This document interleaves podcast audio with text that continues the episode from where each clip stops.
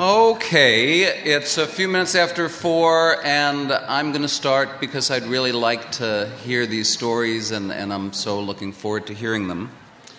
Um, I want to tell you right away that this session is a collaboration between AIR and Third Coast. AIR is now just AIR. It used to be the Association of Independents in Radio, and now we're just AIR. And I owe a public thanks to Dolores Brandon, who used to run AIR and who had asked me to, to cook up an idea for a session. And uh, to Sue Schardt, AIR's new executive director, and Johanna Zorn of Third Coast, kind of held my hand through the process of making this session happen. Uh, AIR is celebrating 20 years next year, growing stronger every day. There's uh, 615 members of AIR, and they consider we consider ourselves a brain trust of media makers. When you leave this room, you can go to uh, AIR media.org, and there's a pitch page there. If you click on members, and then behind that, if you click on pitch page, and I will tell you a dirty uh, little secret that uh, even if you're not a member, you can actually click those things on your computer and you can go right to all the wonderful resources that AIR offers. Uh, I'll tell you that with the caveat that if you don't join AIR, uh, all those things will go away because there won't be the membership and the money to support them. So uh, please, uh, you can join AIR by just stepping outside and, and seeing the table. Two years ago, some of you may know there was a great pitch session, and I'm going to be using up uh, two of my three minutes, so I better talk fast because all of us will have three minutes to introduce ourselves. But um, two years ago, there was a great pitch session here. Everybody in the conference attended it. And the pitching in, it, that day was set up as a sort of a power relationship, uh, to my ear anyway, where us independent producers sort of had ideas, and the people who had the shows kind of had all the power, and, and we came to them as supplicants. Could we please have our ideas show up on their programs? And my idea, and really the only reason I wanted to do this uh, session, was to kind of change that equation and to say, as storytellers, we are the people who have wonderful stories that we want to tell. And these are three people who can collaborate with us and make the stories happen in such a way that instead of a few dozen people in our family and friends hearing those stories, hundreds of thousands or millions of people can hear them. And that equation is, is much more powerful than, than simply uh, the, the uh, role of supplicant. So these uh, folks who have come to work with us today, uh, we're eternally grateful to them. Let me tell you very quickly uh, how this is going to be done. Uh, each of these three folks uh, work for programs uh, that you hear either every day or every week. There's Peter Clowney of Weekend America, Jacob Conrad of Day to Day, Jane Feltes of This American Life, each of those folks will hear two pitches from your very brave colleagues. When it's time for them to accept pitches, they'll move down to the end, and, and you, the people who are pitching, will come up and sit in that last chair. And all right, I'll hurry up. And uh, the people who they're pitching to will sit right there next to them. And uh, I'm going to stop everything about five minutes before we're done so we can sum up. And my hope is that these aren't six random, unconnected dialogues, but add up to a whole for all of us, a kind of a whole experience. If they have sound, if you're coming up to pitch and you have sound, uh, make sure it gets uh, to the folks in the corner and point to them when you want your one minute of sound uh, to be played. In the middle of Peter's two pitches, he's going to demonstrate Sir Pitch a Lot, which is a wonderful idea and something I think we can all use and, and learn something from. And uh, I think, you know, there's the potential of having a good time. So I'm done. Uh, this is Peter Clowney of Weekend America, and he's going to first start out by telling you about himself and his show. Hi, everybody. Thank you. That's very mild. I appreciate that. I, I don't want to like a heart attack up here would be very ugly and bad for the conference. And um, I asked a question in a session right there, and I turned beet red, like very like Irishy embarrassed red. And uh, so I hope that doesn't happen now. Um, I'm the executive producer of Weekend America. I have been since about two seconds before last year's conference. Um, came up here and, and, treated a bunch of you to file for us, which you did, and it's been a wonderful year of collaboration. Um, our show, Weekend America, is about whatever's happening that's most fascinating to us in America this weekend.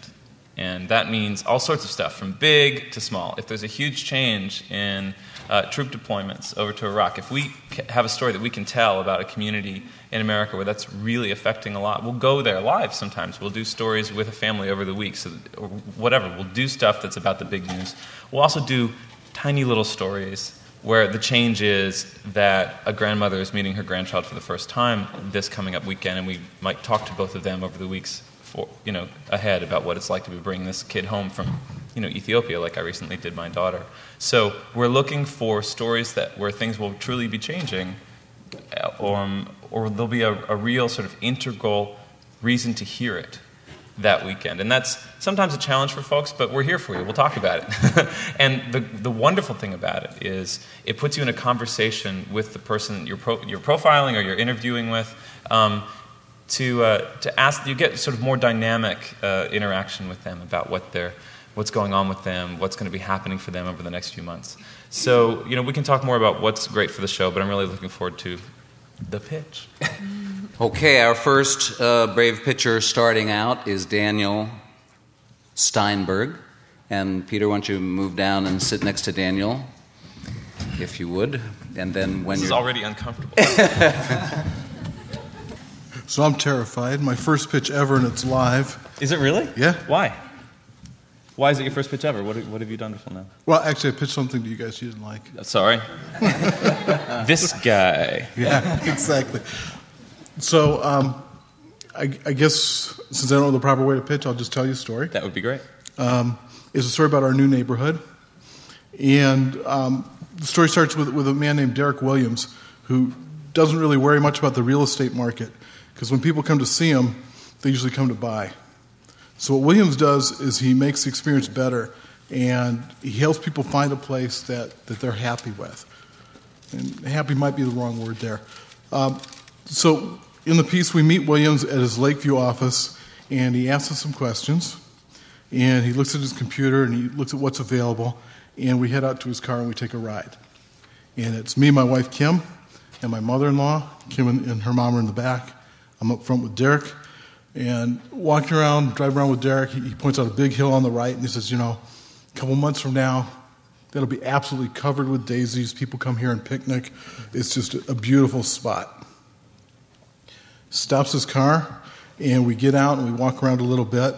And, and Kim sees actually the hospital where she works out in the distance. And, and being that close to where she works, she's not really happy with that. The land's sloped, there's some constraints to building. And so we get back in the car and we drive a little bit more. So Derek takes us on a more scenic route and he, he explains some of the famous residents there. He shows where President Garfield is buried, and he shows the Rockefeller obelisk and tells us that lots of famous people are buried here. And we like that because it means they're going to take care of the cemetery. And so I don't know what you look for in a grave site any more than what we look for in a house we might live in, but we kind of like this walking through it and looking at the setting and the neighborhood aspect of it. And we eventually choose a site with a park bench next to it. So we only have a day to pick a site, and it's a site where our six and a half year old daughter's going to be buried. And all of what Derek has shown us suddenly makes sense to us. So we choose a spot, and it turns out to be a very important decision. It's like choosing a house. This is a place that we and our family are going to come visit a lot. And my mother in law, sitting in the back, has had a big part of this and she comes and visits the site every day or two. And she's met other people in the neighborhood. There's a, a little girl who moved in the week after our daughter, uh, along with her grandparents. Their car was hit by a drunk, and they're buried just there in the spot beyond. And it is a real neighborhood. My mother in law, when she brings little gifts for Elena each week, will also bring things to decorate Hallie's grave. And when we see Hallie's grave decorated, often her family has left things on Elena's grave. And so in choosing this piece of property, we've ended up with an unexpected neighbor, unexpected neighborhood. And we come sometimes and just hang out at the park bench and take a look at the stone and the setting and watch the deer walk through. It's just that kind of a safe neighborhood. And that's my piece. Well, thank you for telling me.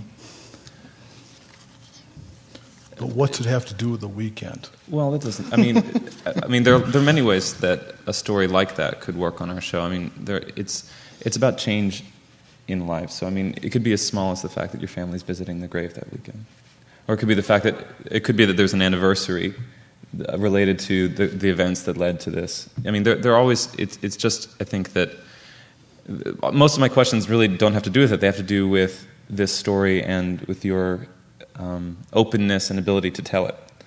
And I'm wondering how you came to want to do this story on the radio. You say this is your first pitch ever. Are you? What do you do? Um, I'm, I'm, a writer and a podcaster. Okay. And an editor. Um, just struck me watching my mother-in-law and watching this other family that we've met, and then seeing graves. There, there are graves there where there are two names on it, and neither one of them has died yet. Right. That we're meeting all sorts of people and it felt almost like a block party in a weird way. And we have this relationship with the people we live with, but who expects to have this relationship? And I think if we buried a parent, it wouldn't have been that same relationship, but burying a child, it is. Yeah. Uh, when, when, how long ago was this? Year and a half. Okay. So, you know, it's a stunning piece of information to find out that this is your daughter who's died.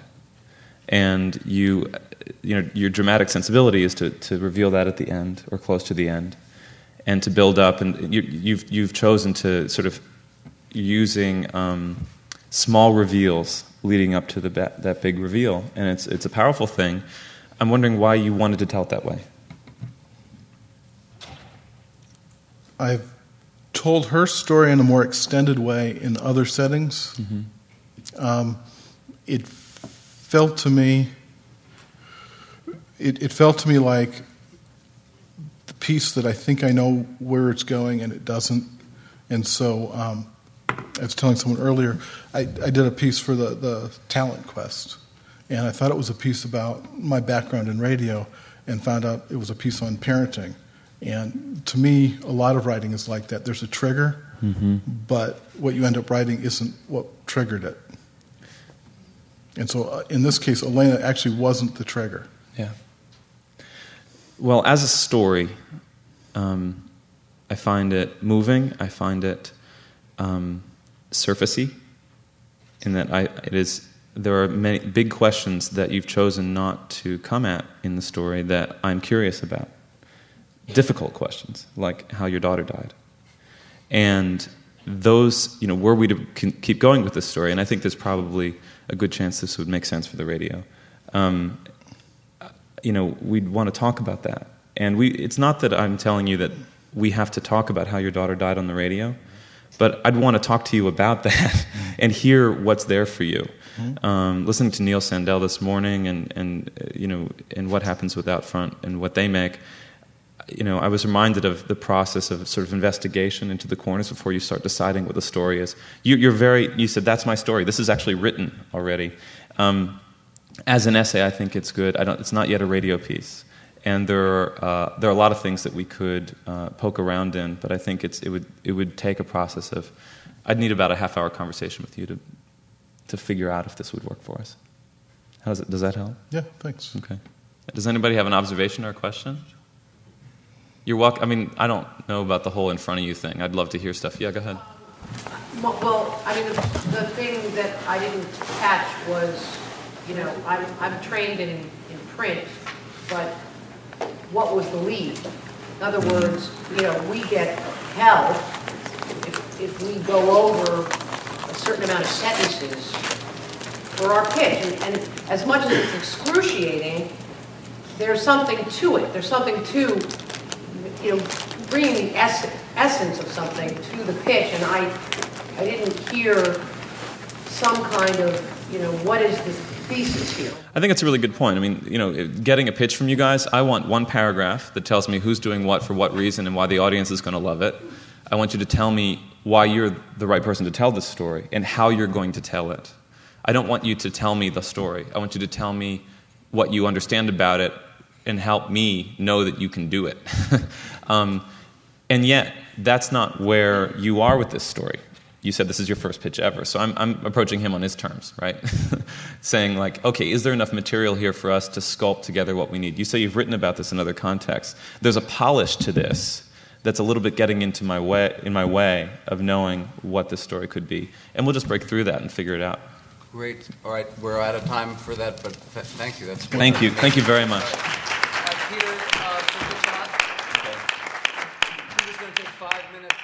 Demonstrate the fabulous uh, Sir Pitch-a-Lot. Um, so I won't. I hopefully take five minutes. I just wanted to let you guys know this thing is here. Um, so last year, when I took over Weekend America, I decided that if we really are going to be a show about what's going on all over the country, I wanted to have people all over the country. So I did that. I moved people. It was really disruptive, and I hope a good thing. It has turned out to be a very positive thing in, in many ways. So we've got folks in Los Angeles, we've got folks in uh, St. Paul, we've got folks in Seattle and Philly and and New York and uh, freelancers in Austin, just lots of, well, freelancers many places, but I'm talking about sort of staff. Um, so our editorial conversation needed to be really, really clear across great distance. So I thought, okay, let's have our show's process in one place that we can all look, like home base.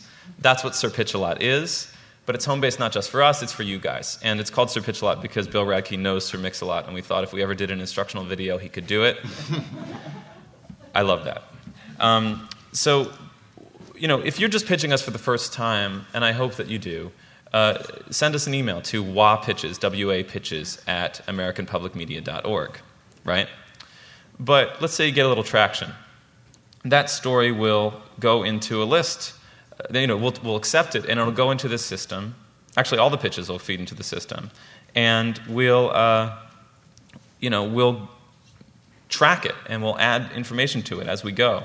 And this kind of, all the different places where people tend to hold information about their ideas and their stories as they work on a show, we've just put that all into this one big website. For you, though, the use is that you can actually pitch us on here. And we build our shows out of this, is what I'm trying to say. So, when, you know, if you get a relationship with us, we'll give you a login, and you'll log into Sir Pitch-a-Lot, and you'll pitch stories. Where's one from, like, someone that you would know? Here's Sean Cole. I wonder if he pitched it well or poorly. Um, Sean, one of our favorite people. So, you know, he, um, this is a pitch that he put in a while ago for Saturday Night Klein, a guy who's always working the line outside Saturday Night Live. Fabulous story. We've actually already run it. We're putting it into our Thanksgiving show, which is one of the very few rerun shows we do. We're almost always live, which is painful, but there you go. And um, so this is something that he pitched. We accepted. It's in a show. I can go down and click on the show and see the content. Can you read the description? It's too small. Yeah, I will. So anyway, it shows you the show that it's in. And then, you know, Louis Klein usually arrives at the line for standby seats to Saturday Night Live by Friday afternoon. The tickets are given away at 7 a.m. the next morning. He's pretty used to the all-night sitting. He's been waiting on the line since the show was popular enough, popular enough to merit a line. He's seen 539 out of 622 shows. He saw the first show, and over the years, he's gotten pretty famous, even a little infamous in SNL fan circles. Weekend America's Sean Cole spent the night on the sidewalk Saturday night, Saturday night like that. There you go. So um, he wrote it like a lead, which on staff he kind of has the privilege to do. Uh, but I would, there's some information that I'd like you to uh, put in usually, that, the stuff that I just mentioned basically, just how you plan to treat it. Like he didn't in that pitch say what, what his approach would be. He's going to stand out there all night. He's going to go home with the guy. He's going to play audio from episodes. As, as, as clear as you can be about your proposed treatment, that just jumpstarts the conversation. Anyway, Sir Pitch is cool, but the, I wanted to let you know it was here because once you pitch something, it exists in all of our memory. We don't have to go like, do you remember that thing that we, it'll, it'll live here forever. Every time you log in, you'll see the whole history of sort of our conversation. And any editor that you happen to bump into will know that too. I feel like that's a service to you. I hope it is. We'll do the second one. Great. Okay. Marianne Mowries, am I saying your name correctly? Gardner, just go Marianne Gardner. Marianne Gardner. Nice Hi. to meet you, Peter. Hi, um, I'm pitching to Peter. Uh, You know, Saturday morning you wake up, it's eight o'clock, the week weekend before Thanksgiving. Turn on the radio, you're listening, kind of half in your mind, you're thinking about Thanksgiving dinner, and what are you going to think about? Turkeys. Exactly, turkeys. So this is a little story about turkeys in Atlanta. Um, there's a really nice neighborhood. It's middle class. It's lush. It's really pretty. It's even upper middle class, and it's bordered by country clubs and and airport um, uh, train tracks and a busy highway with McDonald's. And in this neighborhood, there's a flock of turkeys that's been there as long as anybody knows. And all, a number of the neighbors have stories about these turkeys. And I've interviewed some neighbors. I think I need to, you know, pull some more threads in there. Um, there are neighbors that like the turkeys, and then there are neighbors that have had problems with the turkeys. Or the And turkeys have problems with the neighbors. I mean, well, there's that too. There's that. Right. But the bottom line, in the short, in a sentence, it's how to live with a bunch of turkeys. Okay. Um, Okay. do you want me to keep keep talking about it? Can I ask you questions? Sure. Okay, so you're you're interested in this? Why?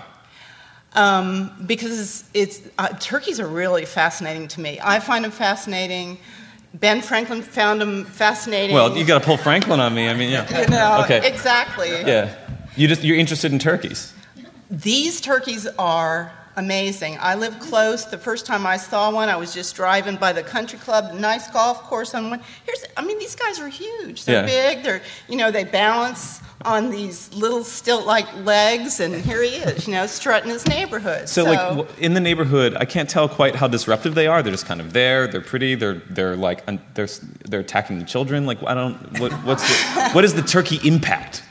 well, The um, Turk pack. When I, in, in, if you want a first person, when I saw him and I went chasing after the sound effects, yes. And um, he, they preen themselves in the glass fronts of mirrors. They like shiny things. Maybe they're vain. That was what Ben Franklin said. They were courageous birds, but they were vain. Um, He was drunk a lot, by the way. there, um, one neighbor, there, there was a whole bunch of babies. There were like five or six babies, and they, they were in her yard, and she thought they were so cute. So she fed them. And then that was a big mistake. Okay. So here's what I'm hearing. Um, there's a conversation that I'd want to have about your own background and your own capacity for storytelling, where because what I'm hearing now is context, right? Like there's these turkeys, and they fascinate you, and they there is. It seems to me that you've you've already talked to some people about what the turkeys mean to them. If I ask you some more questions, I may find out what particular surprising things stories people have to tell about those turkeys. Right. I have not yet heard one of those surprising things, though, right? And I think that, you know, well, there are two things. One, when you approach an editor, they are unfortunately the wrong people to be pitching to. They've heard everything. Like, I've heard so many, I've edited so many stories about wild animals, so called wild animals, in sort of urban or suburban contexts, right? So I'm like, oh God, I'm gonna do another. Like, I just did the wild parrots in, in Pasadena story last year, and I always I I have three turkey stories already. Like that's what's on my mind as an editor or as a you know whatever, and that's not your fault. But it is the context that you're pitching to. So you need to help me know what's unique about the situation, what one story out of this context you really want to tell. Because like there's there's probably a family or a turkey or some kind of constellation of families and turkeys that has an actual narrative to it that's other than there is this phenomenon. Right? Right. And um, that's where, depending on my time or my editor's time, we would haggle that out. But you move like three more spaces down the board by arriving with that particular story instead of the general story. Okay. Does that work for you? You want a particular? Well, I, I, I just I don't know about our time. Well, I can do it quick. All right then. And I've got some audio too. Oh, yeah. Um, it's it's this one that had Not to be harsh, by the way. Yeah, yeah. I'm sorry, And yeah. she fed them, Yeah. and they got big. The family that fed the babies, yeah. Right, right. And and their poop was incredible. That's what she said. They took over, they ate all the plants, there was poop all over the place. So she herded herded them up in her garage. Yeah. And it was like herding cats. Mm-hmm. And she wanted to ship them to a, a turkey farm in South Georgia, but she had they had 18 of them and she could only get 3 of them herded up. Okay, so here's the thing. When I hear you say it's like herding cats, Uh-huh. Like I want to know how it was different from herding cats, not how it was like. Because you know, it's like I'm sure it's very different. You know what I mean? It's freaking turkeys. And the other thing is, um, I'm hearing like a spark of interest. I'm not hearing a full story yet. And I know I interrupted you, but I'm just letting you know that where my head is now is thinking about like, wow, I might be interested in having this neighborhood that's sort of genteel, comfortable, dealing with turkeys. Talking to some neighborhood that is not so comfortable that also deals with turkeys, like one that works at a meatpacking plant or something. Like, I'm not sure, but like there, there, some complication external to this may also help me be interested. Go ahead. Well, I have one, uh, uh, another thread that I haven't investigated, but I think would be good. It's like Yeah. local food. Right. These are right in your front yard. Are they eating how them? Can they, well, that's my question. Well, that's a good anybody- question. Anybody eating them? And you know, have they considered? Of course, they've considered them. Matter of fact, one of the neighborhood neighbors was talking about well, they're they've survived in spite of coyotes and traffic, and Yeah. you know, becoming somebody's Thanksgiving dinner. I mean, people think of it. You know, they do. It's free range bird too. Free range bird. Well, you have a wonderful voice and a wonderful passion for this, and I think that that's just the economy of trying to get stuff on the show. Like, I do think talking to you more about this would be productive, and I'm willing to do it. Um, and that wouldn't always happen if you brought a pitch at this developed to this point. Do you know what I'm saying? Like right now, I have the capacity for it, and I very much enjoy that. But sometimes a show uh, may not have the capacity to do that. I don't know if, if This American Life really right now would have the time to help you develop the story more. Uh huh. Yeah. Uh, any questions? Führer? I was wrong, how? From now on, if you have things, you just go to the microphone in case people hear this actually uh, even have later. audio. I know. Oh, I- think well, we're I done. Can think we- we're out of time now. I'm sorry. I should've- Thank you. Okay. It's really nice to meet you. All right. Does she have a great accent? Okay. All right. Let me introduce Jacob Conrad from Day to Day. Welcome, can you hear me? Welcome to This American Idol. Ryan? Oh. no, Ryan. no, no, it's not a contest. It's a. No, we're not that. We're not that. I'm the, gu- I'm the kid that was fired after the first season. Not Ryan, but the other guy. You guys don't watch? Sanjay. Yeah. What do you know? Uh, Day to Day is NPR's midday news magazine. Uh, we're on around 200 stations around the country. Uh, we have an hour a day uh, to give our listeners uh, the news uh, that's unfolding uh, around the world. But the way we differentiate ourselves from the other NPR news magazines is we like to think that we tell our stories from eye level, and we tell the stories of individuals who either are shaping the events or are being directly affected by them. And uh, our um, so, so that's our that's our goal in in in a given hour, and uh, we want to do that with urgency and immediacy and uh, uh, with drama. You know, I mean that's that's the news. Um, our segment length varies from around, uh, uh, you know, you could you could hear a two or three minute first person piece. You could hear um, maybe up to seven minutes of a sort of more nuanced, layered uh, piece of work. Um, because we're um, in the middle of the day, often events are unfolding as we go to air. So uh, there's, a, there's this kind of spontaneity to, uh, to our schedule. And uh, so it's, it's sometimes hard to plan uh, a themed segment, let's say putting two or three pieces together, but we like to do that. And that's an opportunity for, for you as, as independents to provide us material that might be themed to you know, some, one of the events of our time, you know, immigration crisis in health care, um, Iraq. Um, but uh, we also want stories that are going to give our listeners some relief from the events of the day. And uh, that's sort of where we're getting into sort of more featurey storytelling. Um, and uh, we very much value our, our NPR correspondents, but I think we really cherish our independence. And um, we love hearing those voices that one doesn't always hear on, on NPR.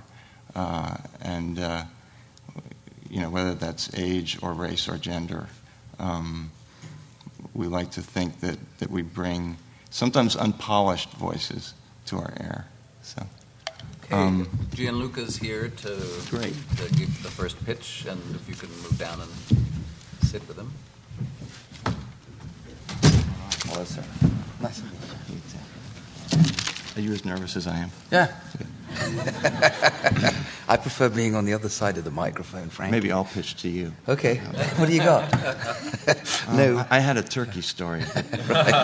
um, no, the, the thing is, because uh, there's a certain fascination with hobos, and you see those grainy footages of footage of uh, guys riding on top of wagons and in box cars. You read The Grapes of Wrath, Woody Guthrie, and all of this. It's rather abstract today because we travel as a mouse click away. It's very cheap and easy and convenient. Um, so I went to a hobo's house, a former hobo's house, who lives on the south side of Chicago. And I talked to him. He's 92, 94. He's a blues musician. He traveled with uh, Robert Johnson and a guy called Honey Boy Edwards. And I asked him about trains, uh, how you do it. He was 30 years as a hobo and a uh, crap shooter as well with loaded dice. He used to carry a gun and all this. So uh, it's a conversation, really. It's sort of a former hobo's memory that traveled from the age of 14, 15, right through the Great Depression, right through the war, right up until the mid 50s when he settled in Chicago. And um, I got some audio, as a matter of fact, of him. Is that queued up? All right. The train is moving and not moving too fast, you can run along and, jump up in the. When the train get speed, they shut the door about like this here. You have a spike, a railroad spike. You pull the door up, put the spike down there inside the door.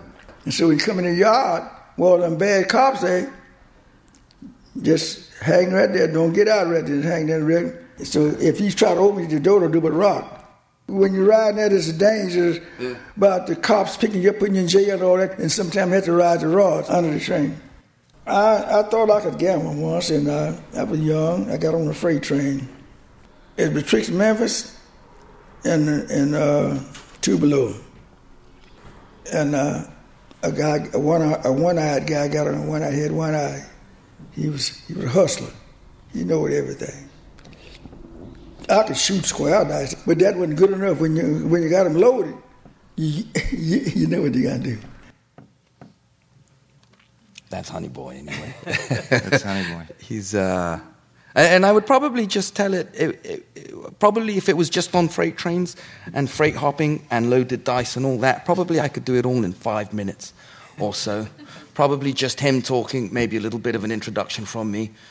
Have him talking, maybe I would describe his apartment maybe about half the way in. His apartment looks like uh, he has pictures of his life on the wall um, but they're all on uh, pieces of cardboard with saran wrap around them. It looks like everything in his apartment could be packed up and moved in a half hour if he had to. He's an old hobo. Um, train sounds, maybe, stuff like that. I like that detail. I like that a lot. Five minutes. Um, here's, here's what I hear mm. in this piece. I, this would be an unusual piece for day to day um, but um, I could imagine distilling this and hearing um, a single story. Mm. I, I, could hear this guy. There was a, a, point in the tape where he, he sort of started into a story, and, I, and my ear immediately sort of clicked in. Mm. Um, I probably I, cut it short, yeah. Uh, I don't know that you cut it short, actually. I think that you just needed to, to sort of separate uh, what he, what story he was going to tell in your piece. Right. I, I, like the visuals that you give us, and I think we do need to know some context. You know. What uh, do you mean by that? Well, I, I, you started talking about the, the apartment and the surroundings. I'd love to know what he looks like. Mm-hmm. I'd love to know how you got to him. I, I, I want to get um, a sense of, um, of, of discovery out of this piece, and um, I, I heard little sort of vignette pieces about hobos. Mm. A lot of stuff I already knew. I mean, hearing it from someone who has been there is is incredible, and that's um, that's one of the great things about radio, obviously. But um, for the purposes of a of a of a listener, I think we need to offer them a story, mm. and um, so what uh, what I would do with you on this is is is go back and find a, a story that had a lot of uh, sort of dramatic uh, urgency, some suspense. I mean, I, I, can hear him telling that. Now, um, an anecdote, you mean, like mm-hmm. a story? Mm-hmm. Oh, right. A single anecdote. Yeah. There's a technical issue, oh. which is that he's hard to understand. yeah. And um, so, so you you would you would need to demonstrate to me that we could overcome that. All right. Yeah. Uh, and and the burden would still be on him. Yeah. In other words, it, it, wouldn't be up to you to translate or thread us yeah. through that story. Uh, and so that's you know right. that to me is the biggest um, hurdle mm. we would face. Um, what? Have him say it again? You think?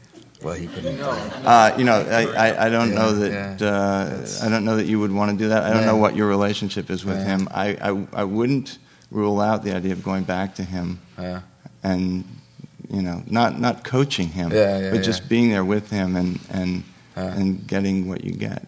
You know? Yeah, yeah, um, right.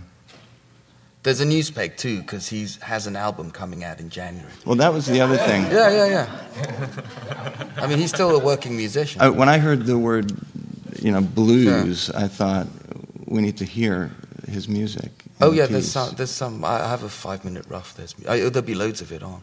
Yeah. And his uh, his contemporaries at the time are all legendary blues musician, Blind Lemon Jefferson, yeah. uh, all those guys. Uh, Robert Johnson. He travelled with Robert Johnson. Yeah uh, all those sort of Tommy Johnson who. Uh, but that's background. And yeah. What we need is, is, a, is a story that, that uh, we're hearing in real time. All right. And. Okay. So I, I, don't know if that helps. Yeah, I, no, that does. The, the one eyed hobo story would be the one I choose anyway, because the one eyed hobo, they're shooting uh, dice in the boxcar. Mm-hmm. He loses everything. And. Uh, but he helps the one-eyed guy out, and the next day, uh, the one-eyed guy teaches him how to uh, how to load dice. You uh, grill a hole in the uh, in the middle of the four, and you drop a piece of mercury and paint over, and then you cuff them, and you change, swap the dice around on people. So I like that. I mean, that's, and he goes through all that with me. He that's news through, you uh, can use right there. Yeah. All right. Oh yeah, yeah. I'll, uh, don't play dice with me, by the way. so. That's good. No. Do we have yeah. an audience comment on this, or some a question that anybody had before? Yes, go up to the mic and please, sure. So when you say you take stories on eye level, what does that mean? And uh, what what are you looking for? You say you guys are different.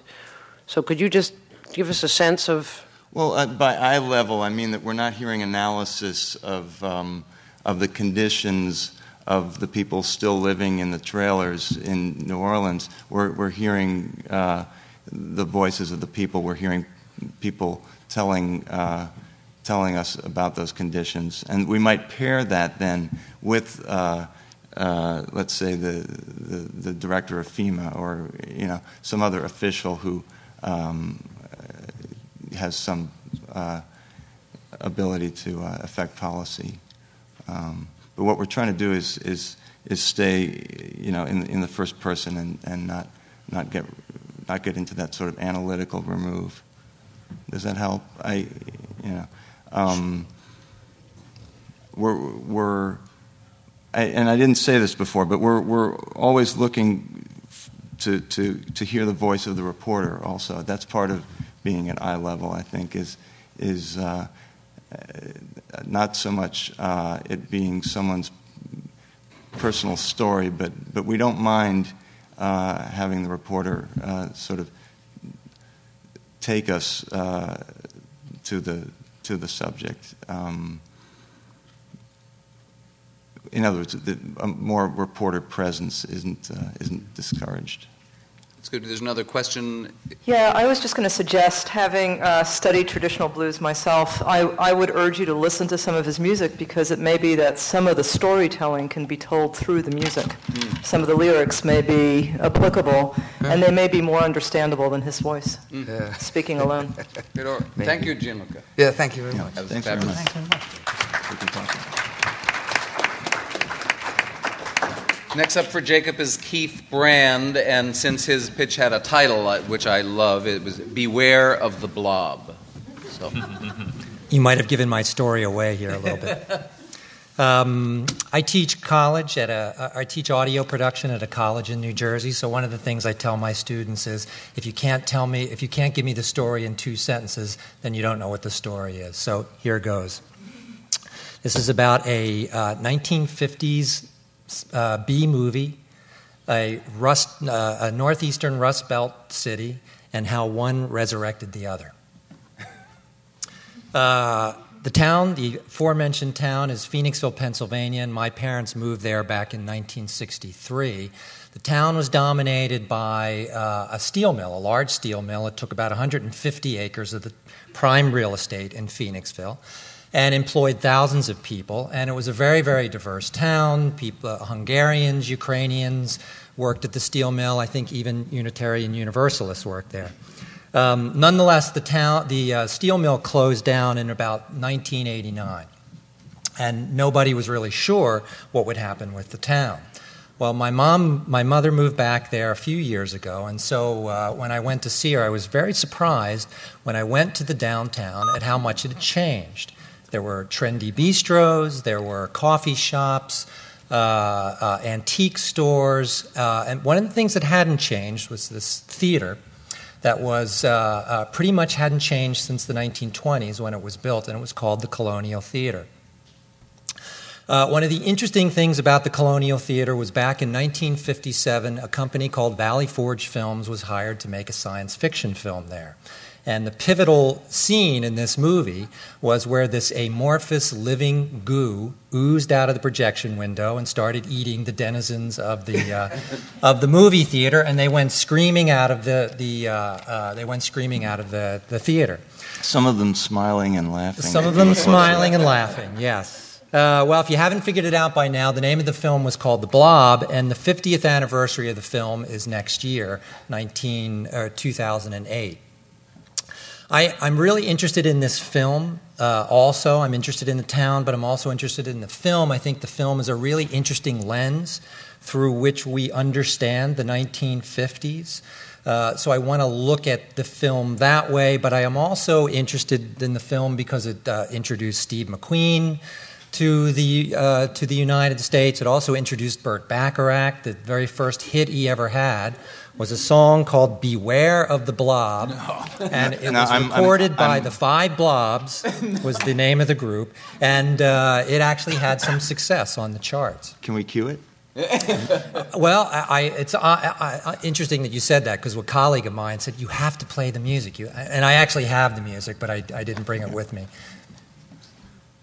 Oh, oh, by the way, I, I should say that the resurrection and the film, the intersection is that each year the Colonial Theater and the town of Phoenixville host something called the Blob Fest, where thousands of people come back to the town and they reenact the screaming out of, running out of the uh, theater scene from the film, and actually, you know, has really very much contributed to the economy of the town.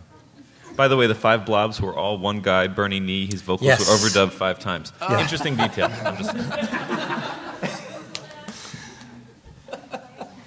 I like. I, I can't like get it story. yet. I'm trying. Um, uh, I mean, it, it, it, in, in, the sort of most crass terms, this is a very uh, ready news peg in that there's this reunion.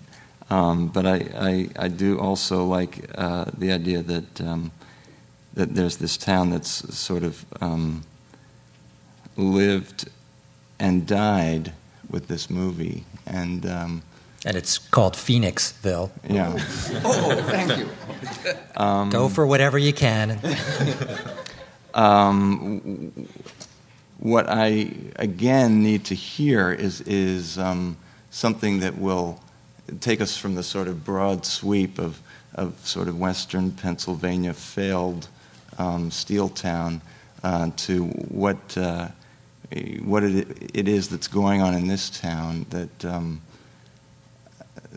I mean, obviously, it's the fact that they have this legacy of the blob, but I'd want to focus it down even more, and I'd want to meet the 66 year old woman who brushed by Steve McQueen at some point, and it was the story that she told the rest of her life. I'd want to meet um, the, the I'd want to meet individuals, and I'd want them, you know, to, to carry me. I do uh, uh, have the 88 year old producer of the film, who I interviewed about three weeks ago, uh, who was the one who found the town. And uh, who also gave me permission to use clips from the film because he retained the copyright. I could imagine hearing from him, but really, who I want to hear from are the people in that town, because really, it's a it's it, the, the story to me is about uh, a town where the circus came to town and left town, and it's not so much about the making of the film. I mean, uh, there's obvious sort of wonderful opportunities for using uh, clips from the movie, and uh, and of course hearing the the song. Um, I'd, I'd want to be sure that the town really has been resurrected by this one movie. Uh, and if that were the case, um, that would be a, a pretty exciting thing. Other towns might want to consider. Shoot B movies there? Um, but uh, but I, I would I would uh, I would I would want to. Um, this would be a piece that I that I could imagine hearing some layering and hearing um, uh, hearing a lot of a lot of sound. There's a lot of atmosphere. There's a lot of ambient, and there's a lot of um, there's you know there's there's a lot of 50s B movie sound to be had. Um, we you know we we uh, we might be very interested in this pitch. He's going to do it. You can see it. Right? we should say just if you hear an idea here, it's theirs to do. You can't steal it and do it, right? I mean, we all understand that. I, mean, I, mean, I just want to say, like, that's the that's Yeah. why you pitch to one show at a time. That's why you can't. I just hope that we all. You can't run out and go to Phoenixville before they. they, they go. And uh, by the way, we, we have been pitched on Phoenixville and the uh, Blob Fest, but to me, this is this is sort of a. I, I mean, I sort of like the elements that that uh, that you're introducing. So. So did you turn that pitch down? Uh, at the time we did, I can't even remember specifically why. Uh, you know. Wow. So resurrected once again. Yeah. Thank you. Uh, g- go forth with a strong maybe. Oh, wait, I have. Oh, okay. Yes, we have a question. Please. Um, for something like that, where the Blob Fest is t- a date peg and it's annualized, or something like a holiday where, let's say, every Easter in San Francisco there's a big wheel race down Lombard, do you, um, would we pitch it the year ahead and collect the sound for it to air the next year? Or like, how does that happen? Like, Sure, why not? so so it's a year. What, you want to get mean- paid?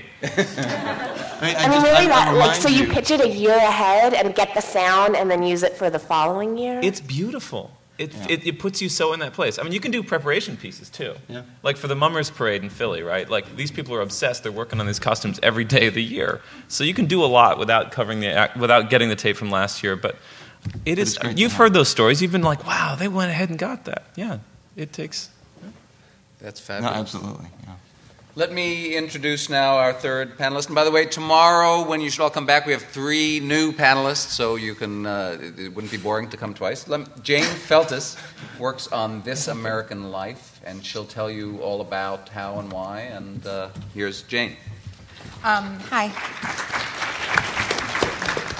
Um, I'm producer on This American Life. I've been there for about four years. And um, if you don't know the show, we're an hour long, mostly documentary show weekly um, out of WBEZ and distributed on PRI. Um, like I said, for the most part, we do documentaries. We also do some uh, short stories, fiction and nonfiction. Um, and what I do mostly is work with independent producers and kind of shape their stories and help you write a story and get it on the air. Um, a few things about pitching to our show that should make it easy and fun. Um, one is that on our website there's a whole guide on what we're looking for. So I'm not going to go through all of that right here because you all have the internet, I'm assuming. Um, but uh, check it out, and, and there's a whole submissions page and explains like, hey, we're looking for um, interesting stories, surprising, funny, true, sad, that kind of thing. Um, also, as you know, our show is based around a theme, and um, we put together a theme list every few months or so and send that out to independent producers and reporters. Um, so to give you a heads up. Um, it, I mean, the theme sometimes it's it's it's you know you might have a really great story and we won't be able to fit it in the show for three years because of all the themes that are lined up and it just won't fit anywhere. So, getting your hands on the theme list is a really good um, uh, place to start. So, if you want to come up to me afterwards and give me your email address, or I'll give you mine or whatever, and we can we can talk later about all of that. Um, and then lastly, I want to say that when you do pitch something, if there's like the tiniest nugget in there that one of us likes, um, if it seems promising, we will email back and forth for as long as it takes and, and make a million phone calls, um, you and I. And then I will pitch the story to the rest of the staff on your behalf. So, um, so, so we can we can get to a point where we're really shaping the pitch. The first pitch doesn't have to be you know, perfect, and, and it doesn't have to be in any particular form. So, hi. Okay, this is uh, Sarah. I'm going to try to pronounce your name, and you're going to correct me. Sarah Archambault. Very good. Is that how you say it? Yes. Uh, well, first here time you are. anyone's ever got it right. How you doing, Sarah? I'm okay. Let's do this. I'm a little nervous. Tell me a story. Don't be nervous. All right. If I interrupt you, is that okay? I might have questions along the way. You That's can interrupt me. I do might be hurt, but I won't cry. You won't be hurt. I won't hurt you. Um, so I'm going to read this because I'm kind of a little bit better, more comfortable with that. Is that okay? Mm-hmm. Okay, and this is a story. It's a story, um, like you were talking about the themes. I really see this as a story about a family, about sacrifice and self discovery, Mm-hmm. and how those things can be in tension. So that's kind of the frame that I came to this with. All right. Um, Kathleen McKenna is a journalist, a community advocate, a single mother, and she has MS. Despite the difficulties her illness poses to her, she still works, writes, and lives life to the fullest as best she can. She's what is often described in most stories about people with MS who make it against the odds, a hero. And this is in large part thanks to her son and only child, Colin, who has been. No, I do not want to join the wireless network. um, who has been caring for her almost his entire adult life. He's not angry or resentful, but Colin has given up his life for her. And not necessarily because he wanted to, but because there was no one else. There was just him. And he loves her, so what could he do? For years, he floundered with what he would be other than just mom's caretaker. He tried different jobs that kept him close to home, like freelance video editing, where he could be there for Kathleen but try to forge his own life too. And nothing really fit. Everything felt like a failure. Um, and he started feeling like a failure too. Depressed and a bit lost, he did something he never thought he'd do, and something his mother would never approve of. After reading an article about online poker, he decided to give it a try. In a few short months, he became Rhode Island's second ranked online poker player. It's his therapy, he says. He feels like somebody, like he has something that's his own. In the past nine months, he's made uh, over $200,000. Uh, he, he's still living with his mom and has a car that's about 10 years old that runs on rust. Uh, but the one thing is, he's never played in front of real people before. And he thinks this year he might give it a try. He's curious about whether or not this new aggressive and confident person he's found in, in himself in the privacy of his own home will emerge in front of real life people. But the one thing that's holding him back is his mother. She hates that he's doing this, and she's ashamed. She's ashamed of him. Why? Well, I talked, I talked to um, them the other night. It's interesting. Colin is somebody I knew when he was a kid and like a bright shining star. You know, Mhm. this great artist and athlete. And uh, this has kind of slowly happened to him as he's kind of lost himself, as he's kind of become more and more his mother's sidearm. Um, so he's the one who told me the story about like I'm like, well, what's happening with you, Colin? He's like, well, I'm an online poker champion these days.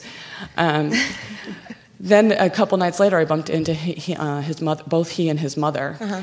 And uh, I had asked him, I'm like, you know, I think this could be interesting, an interesting radio story. Would you feel comfortable about me trying to uh, to pitch this? And he was like so excited because he's this is his new identity. He feels Right. like someone.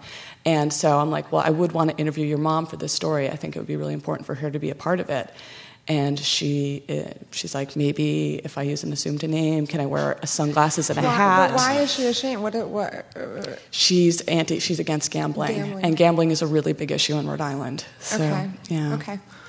Well, I'll tell you what I think the story has going for it, which is like characters. It's really important to have you know a character-driven story, and that there's you know a, a, a narrative there. Um, I'm also I'm glad there's some conflict because I had, uh, wondered about that. You know, he doesn't seem to be conflicted, right? No, except that he feels bad about his relationship with his mom. And actually, one interesting thing that happened when um, we were talking about maybe me pitching the story. Um, she's like, "I well, we'll discuss it. We'll discuss it," trying to dismiss it. Mhm. And Colin says in front of her, but to me, she she's going to do it. She has to do something for me. Oh. And so there's there's that tension's really alive, and yet So they he feel does really resent it. Yeah, I'm hearing Okay. that now. That's good. Yeah.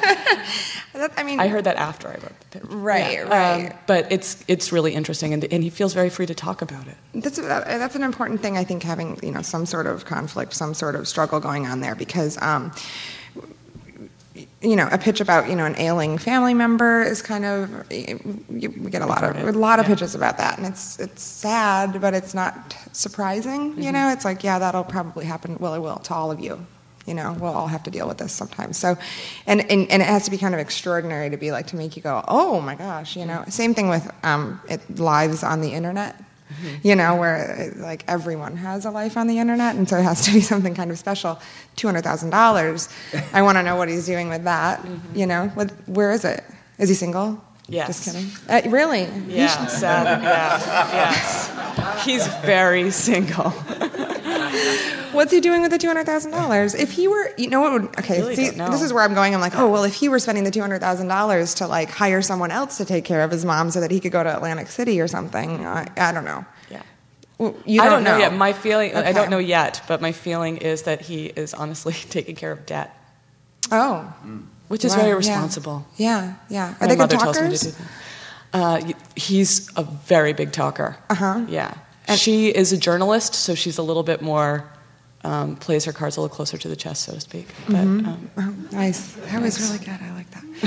uh, I think I'd want to get into more, like, eh, find out more about their about the conflict going on between Yeah. them. Um, just you know exactly why she has uh, uh, uh, such a problem with this, and if Mhm. that were, you know, intense enough, and if if if um, if it was causing some real you know friction and something might happen because of it. Um, but I'm I'm kind of not sensing that that's the case. I, I feel like he could continue to play poker online and be really good at it and live with her, and they might be a little bickery, but you know what I mean. I don't know if it's if the stakes are very high. Yeah, I think I think the one thing that might be the driving fear behind her her um, thoughts about his gambling is that if he does get to be a real success, that he actually might leave. Right, and her and that's one something to support ask. is him. Right, So right. even if there was another person there, it wouldn't be him. So. Right. Well, it would be helpful to know if that's what If he that's plans on Yeah, doing, yeah, and then yeah. follow him as he does that, as he escapes, you know, this situation.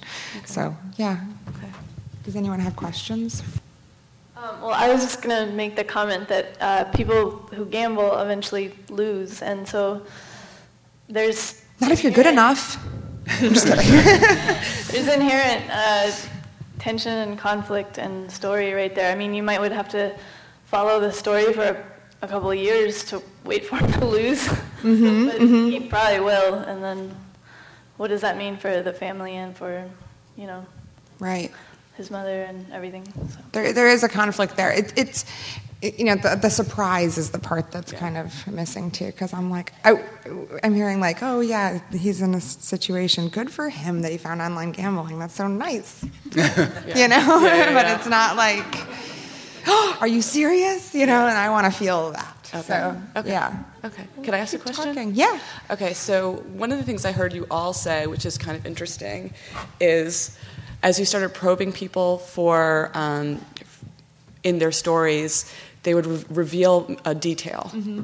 And you know, all of you kind of perked up at the detail, but there's a lot of times you don't feel like there's a room for that detail without the context in a pitch. And so I guess I'm wondering, do you want to hear those details in the conversation you have with people after you like the pitch, or do you want the details in the pitch? I want to hear wh- whatever makes you go like, oh my god, I want to hear that right away, or as soon as you can tell me. And Uh, th- yeah. that really is, I mean, that's, that's the process of distilling the, the story, and, and that's essential, you know, and, and, you know, if it's one detail, it's, you know, make, make it the right one. Yeah. Okay. Yeah. Yeah, it's like we're, I'm listening for that moment where you get really fascinated. Yeah. Yeah. And then I'm trying to fi- figure out why and figure out if that's one that can translate. Mm-hmm. Because, like, the question of, well, why do you love this? That's oh, the first question. The next one is, well, why would the audience love that? and often that detail can, is just an indication. It's like the tip of the iceberg. Mm-hmm. Okay. Fabulous. Thank Thank, you. you. so much, Sarah. That's great. Often, even if it isn't a really great pitch, if the person who's pitching it is incredibly interested and excited in the story, that really pushes us over the edge and makes us say, you know what, this person loves the story. For some reason, we may not be quite getting it, but it's really helpful. Yeah. And often we vote to take a story that we wouldn't have. um, And, and just say who you are, identify yourself, and Sorry, say my name is Susan Shepard, and I work with the World Vision Report. Hi. So hi. Um, my- Let's wrap. Yeah, let's wrap. Um, I, my story is about uh, a um, an experience I had back in 2004 Mhm. um, when I went to Tibet on vacation and uh, for a week and ended up spending six weeks smuggling monks across Tibet uh, into into India.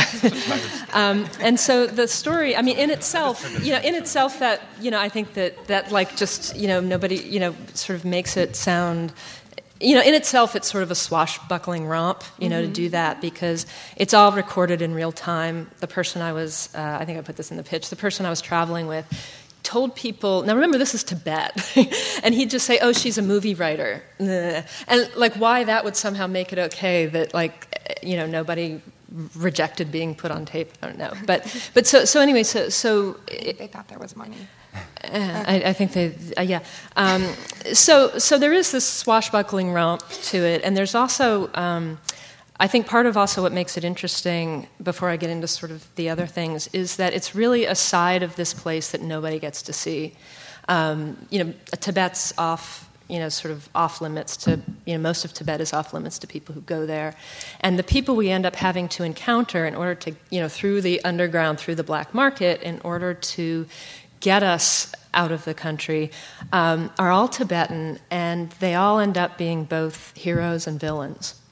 And that's also something we don't really think about when we're thinking about Tibet. There's this very, and there was for me, this really idyllic image of these people in the clouds and this beautiful music and these very peaceful people. And, I'm, and they're, they're there too. So what happened? So what happened was, I'm sorry, I'm very excited. So what happened is um, we, we started, and that's, this is actually the, the CD, but let me just set it up. We, we start actually at a, a horse festival, which is where I sort of, just where we start in East Tibet, and this is where I meet my friend.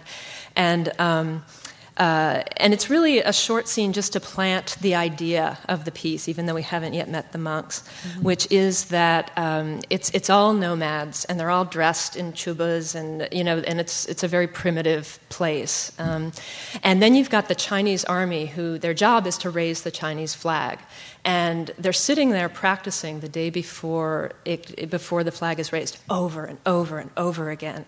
And so I'm with sitting, and so I'm sitting with this Chinese kid who is in love with his country, and this very sweet, innocent kid.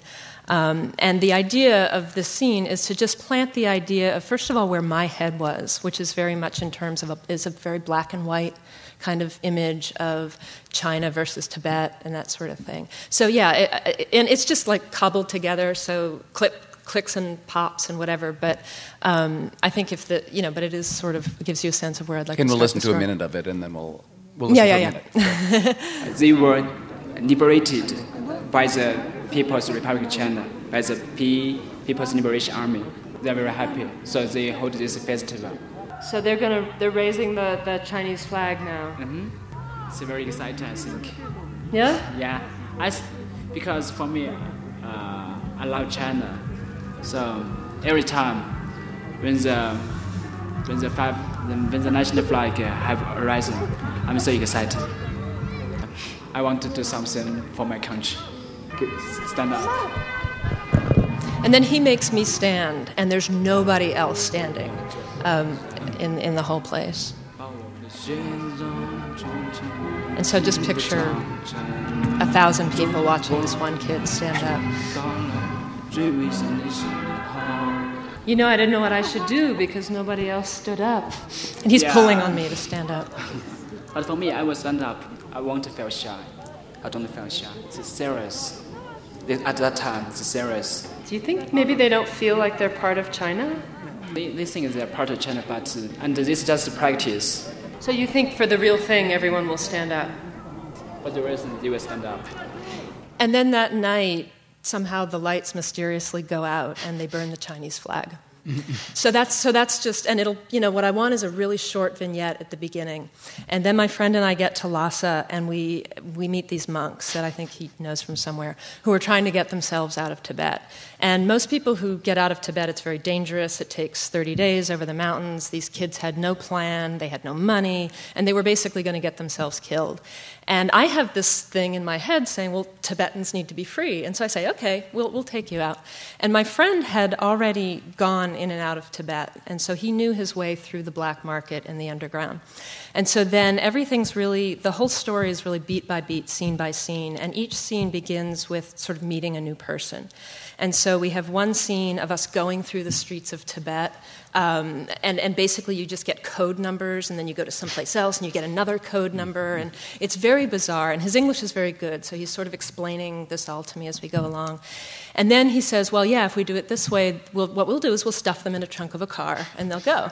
And, um, and so then we decide not to do that. He calls his uncle, who apparently has dealings with like the dark side everywhere in the world. Turns out he's a weapons dealer and he's been selling weapons to, to the Maoists in Nepal.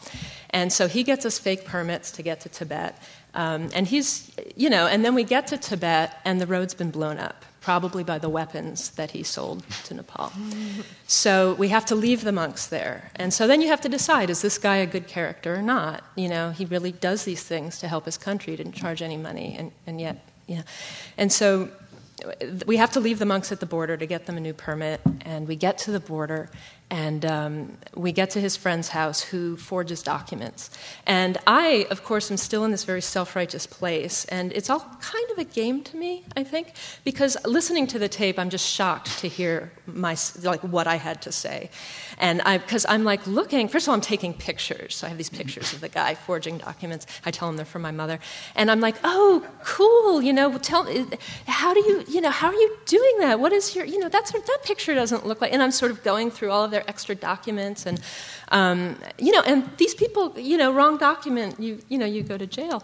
And so here's our hero, and he's gonna, we give him some money. Who's he's gonna, the hero? This, this guy The who's the document the document forger. Yeah, what you do is then you I send. have a lot of characters in the- my head right now. And I'm, It's okay because scene by scene they each yeah. go away. You know, you got a character and then and then he's gone, and then you have a new scene and a new character, and it's very compartmentalized. okay. Um, but it turns out that rather than getting our monks, he steals our money.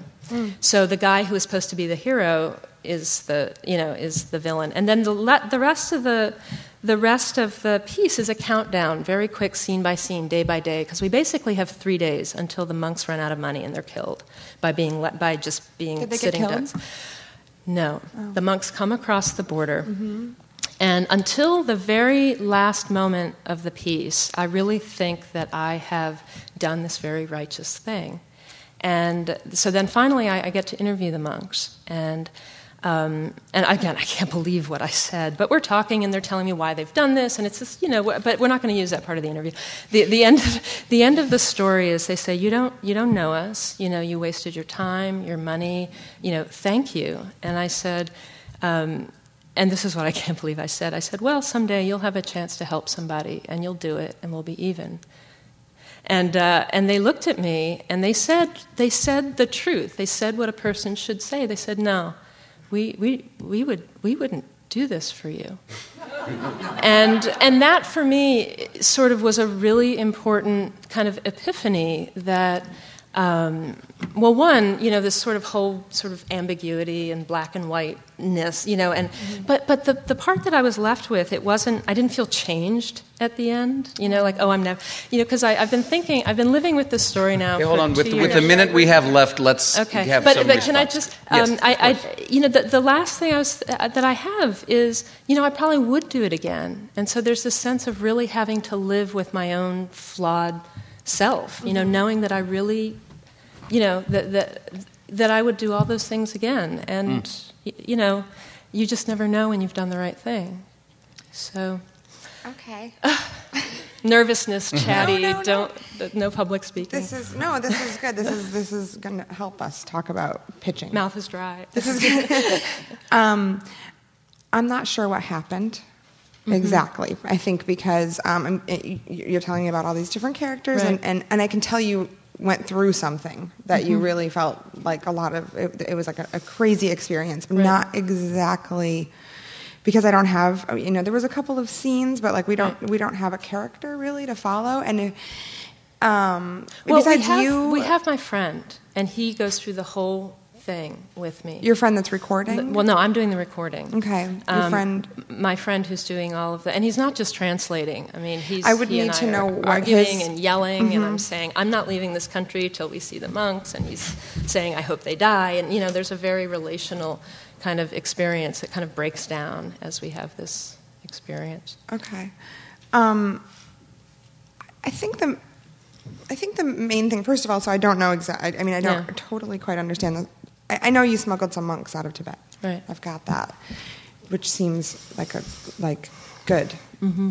And, uh, it's uh, not totally relatable. I think is a, is, a, is a, something I'm feeling. I'm like, yeah, there are people who would smuggle monks out of Tibet, and there are people who would be monks in Tibet. For, on this American Life, I'm like, I'm not sure our whole audience is gonna, you know, like But I don't think feel it's about, like you can relate I don't know to the characters in the story. I think that's really, really Yeah. important is to be able to, you know, put yourself in that person's shoes or feel like you, um, you know, Mm-hmm. like there's a, a universal like lesson to be learned. I'm not, I'm not sure. Well, I feel like it's very much a personal story. It's a Mhm. first person story, and Mhm. it's really a narrative, you know, so there's really a narrative carrying, you know, through the piece. Mhm. And it's, it's very much about sort of how I feel about the moral ambiguity of everything and sort of how I'm kind of uh, changing as this happens, you know, and then the moment where it ends, where, you know, two years later, I really don't know if I did the right thing. So, and I, Your I, I feeling kind of feel like people can relate to that. Mhm. Um, you know, it's like you have to insert yourself into people's lives, but there's no way to know. You know. I don't know. I mean, I, if Yeah. I got this pitch in an email or if you called me with this Mhm. pitch, I, I, I,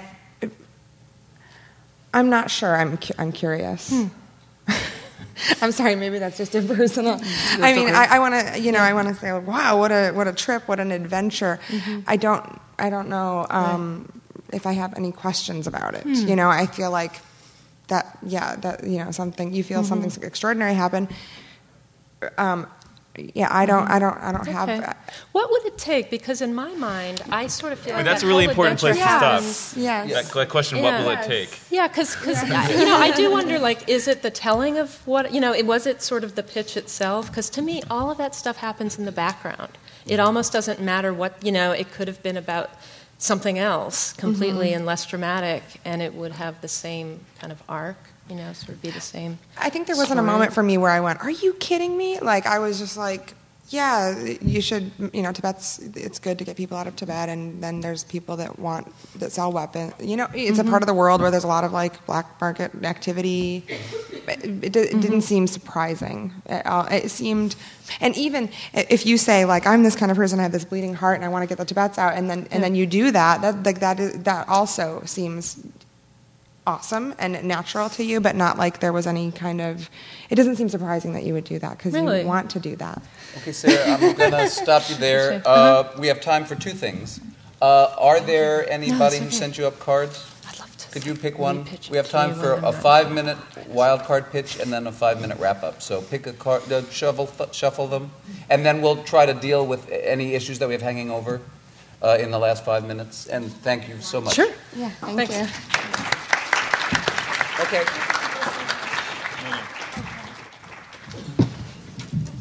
All right, Tatiana Harrison. Tatiana Harrison, are you here? I love Tatiana Harrison. Okay, Tatiana, uh, you, at, at, in four minutes, you both will get the, the one minute uh, to stop, and then we'll, we'll wrap up in the last five. Well, Jane.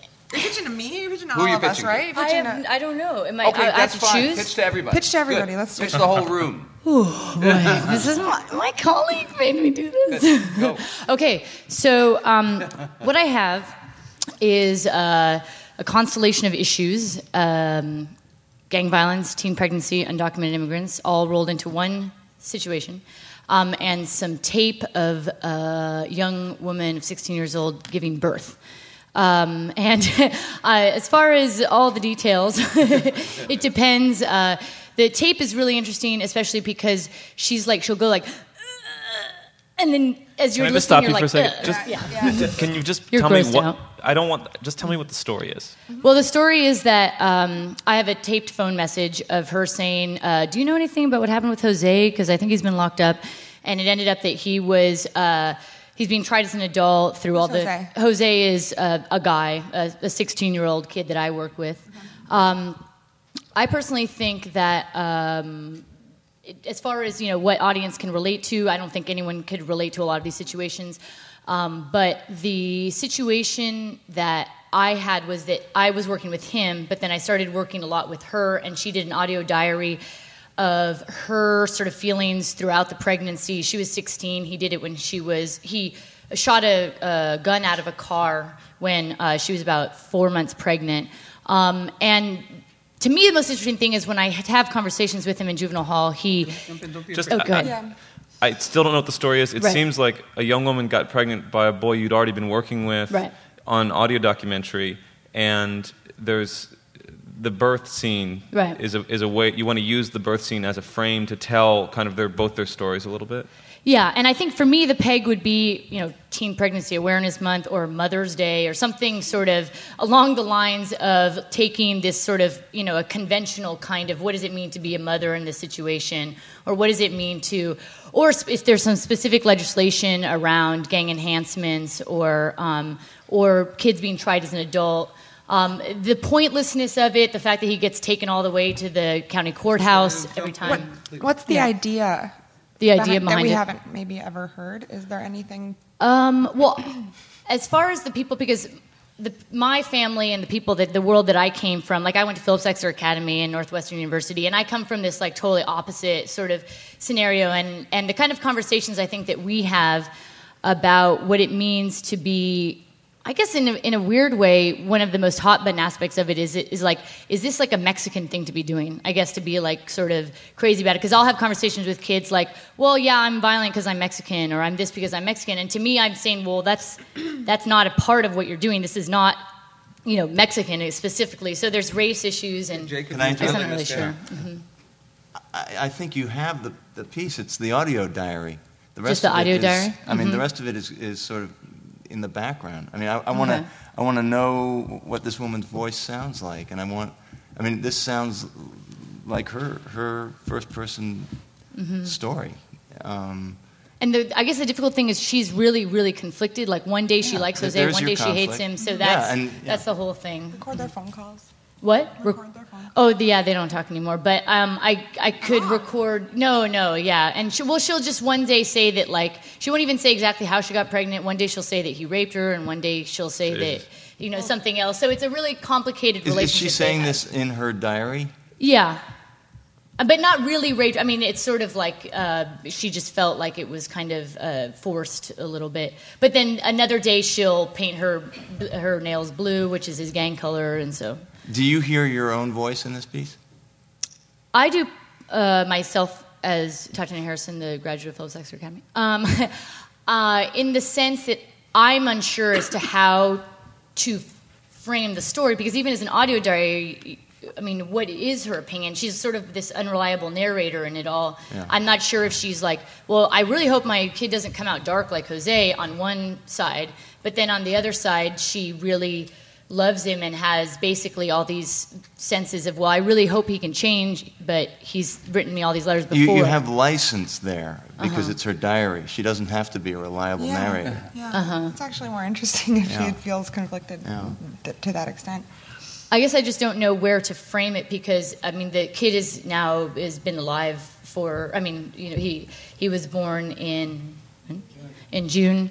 And so he's getting bigger and he's he's now able to I mean there's like baby sounds. So I'm not sure where you would necessarily cut it off. And again as far as focusing on whether it's the violence issues or the race issues or what. Why don't you wrap up first, Peter, with this? I, I think that this story, for me, um, like there's this giant bucket of associations and sort of and, and resonances, and that you're just kind of throwing up there. And in it, there's there's probably a mind blowing story. I'm having trouble as an editor. I'm having to put that together for myself, listening to you, and that's not going to help your pitch. So I just think you know the process that it sounds like you need to go through to get to that is to actually try to tell the story, maybe with the tape, and try and and you I don't I don't know why you would know the answer yet to how far Yeah. you would go or what Mhm. is the focus. It's Oh. like I probably that probably cutting. If I were in your situation, I didn't know how to tell the story yet. Sorry, I would just sit down with that tape and cut on it until I until I heard what the story was. That's a question do you pitch it before Let- you let know me that or stop not you there for a second, Okay. just so we have a full five minutes to wrap up. Because again, my my hope for this session is not that we heard six things that are six scattered things and we go out of here just confused. So let's take the next five minutes to talk to each other. Go ahead. Hey, um, what would be really helpful to me is to hear how what a strong pitch would be, and I don't know if there's time for one of you to We take. can go as late as you guys want. Yeah, we're this. We don't have anything We've anything heard going so many stories that have so much potential, but then the, the question is how are they pitched? And I'm wondering if you could either give us a sample pitch of a, s- uh, any subject, or maybe pick one of the subjects that were already put forward, and to do a sample pitch if it was your story to get a sense of what a really strong pitch would look and feel like. we were talking about this before the panel started actually for me when i pitch a story uh, well i don't have like a technique for pitching but definitely uh, any any story that i pitch and i have some colleagues here so i think like uh, lisa pollak is right over there and she knows that i do this. If a story if, if i like a story i jump up out of my seat and i run to like the nearest person and i'm just like you won't believe this and then i just blah blah blah blah it's one of the like that's what i want to hear from you like I, I want to hear one of those stories that where you just you, you know at every turn it's something I've never heard before. I can't believe it. It's so surprising, and it just makes you really excited to tell it. Like I can tell when you are so stoked on a story, and I think And yet, this is uh, every one of us when we heard, "Oh my God, Buddhist monks smuggled across the mountains," rose in our chairs until the story got sort of complicated. I mean, where where did it that where did that lose you? Not to pick on her. oh. Let's not pick on her. Let's. Yeah. She's, it was great. Yeah, yeah, yeah, yeah. Well, I think I think well, the, the, for you guys, I didn't know. Go ahead. No, you go ahead. I- it, it means so much to us that you know what that bright line, that core of your story is. If you can tell us that in a sentence, um, that will mean a lot. And so that I, I'm hesitant to give you a sample pitch because that's like here's a sample story. You know, a lot of people get distracted by that, and it's like, oh, they want me to really use a lot of adjectives. And like, no, that's just how this person writes.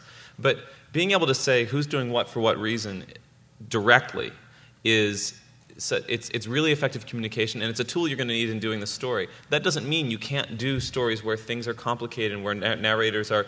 All that sort of can aggregate and be be added on later, uh, or be part of it. But I honestly think that's being concise. yeah, being concise, and I'm not doing it now, so I'll shut up. Yeah, no, good. Jacob.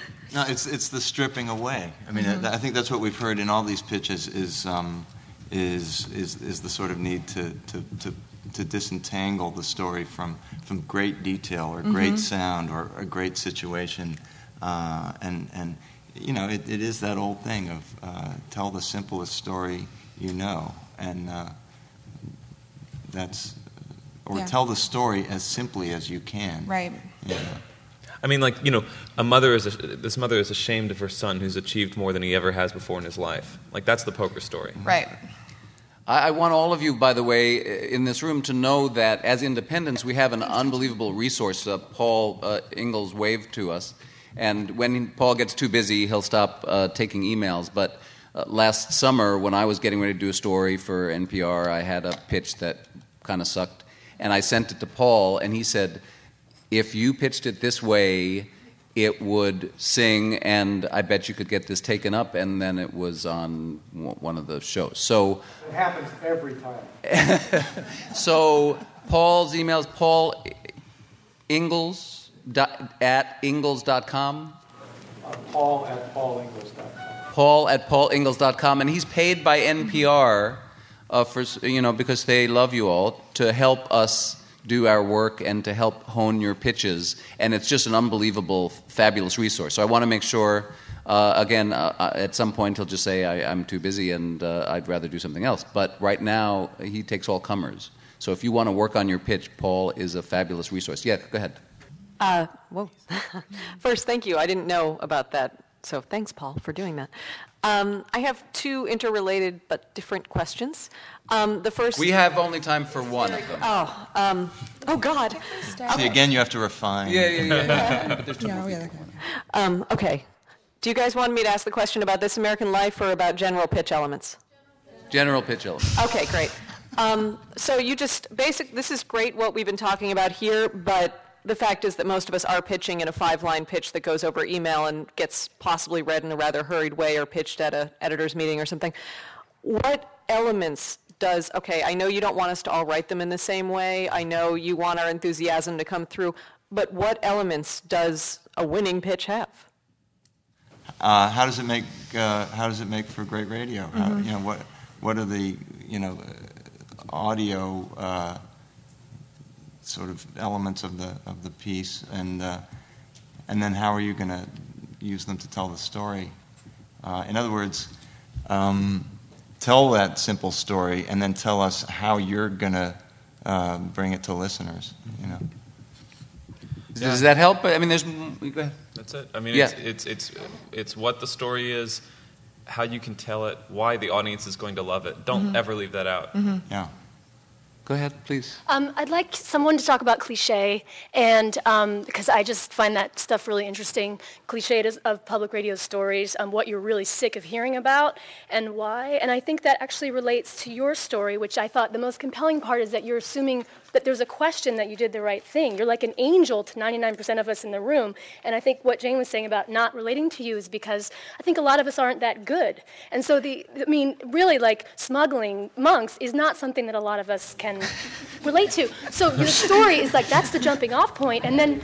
well, like you in the rest of your life. I mean, I feel like the smuggling monks is an opener to a totally different story about being a, you know, the cliche of a bleeding heart, but like what that means in other ways. That's just an initial thought. I Right, and then there was the twist that it all turned out badly. I mean, in in a way, in the end. So that that It's just that they wouldn't smuggle anybody talked about about me and and sort of breaking down. If if that's the story, then yes. But I'm interested in the monks myself. Well, I, I guess this, what, I'm, what I'm asking is a lot of stories about do-gooders going to other countries trying to make things better. We know that stories, that's the typical public radio story, Well, in my I'll opinion. just- So I, I'm just, let me respond to that, though. We just sat through a, a lovely session with Mary Beth Kirshner, who was in here for a minute, uh, doing a story about someone in the last year of life, and you're all primed. She gave this person a tape recorder, it's their audio diary. She'd want to talk to their family, and we're all supposed to be shedding tears all along the way.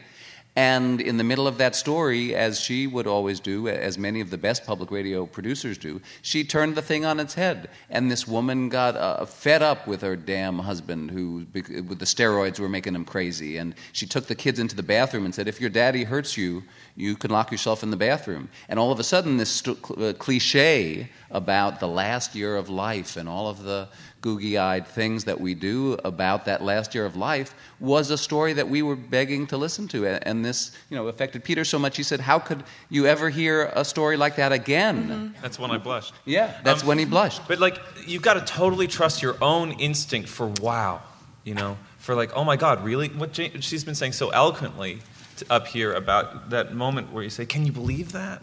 Like, that's what you have to trust because we all have our own uh, ruts. Our shows have their own cliches. The editors have their own cliches. Celeste Wesson, who's a brilliant uh, producer and uh, she's at Marketplace, she never wants to do another hammered dulcimer story again.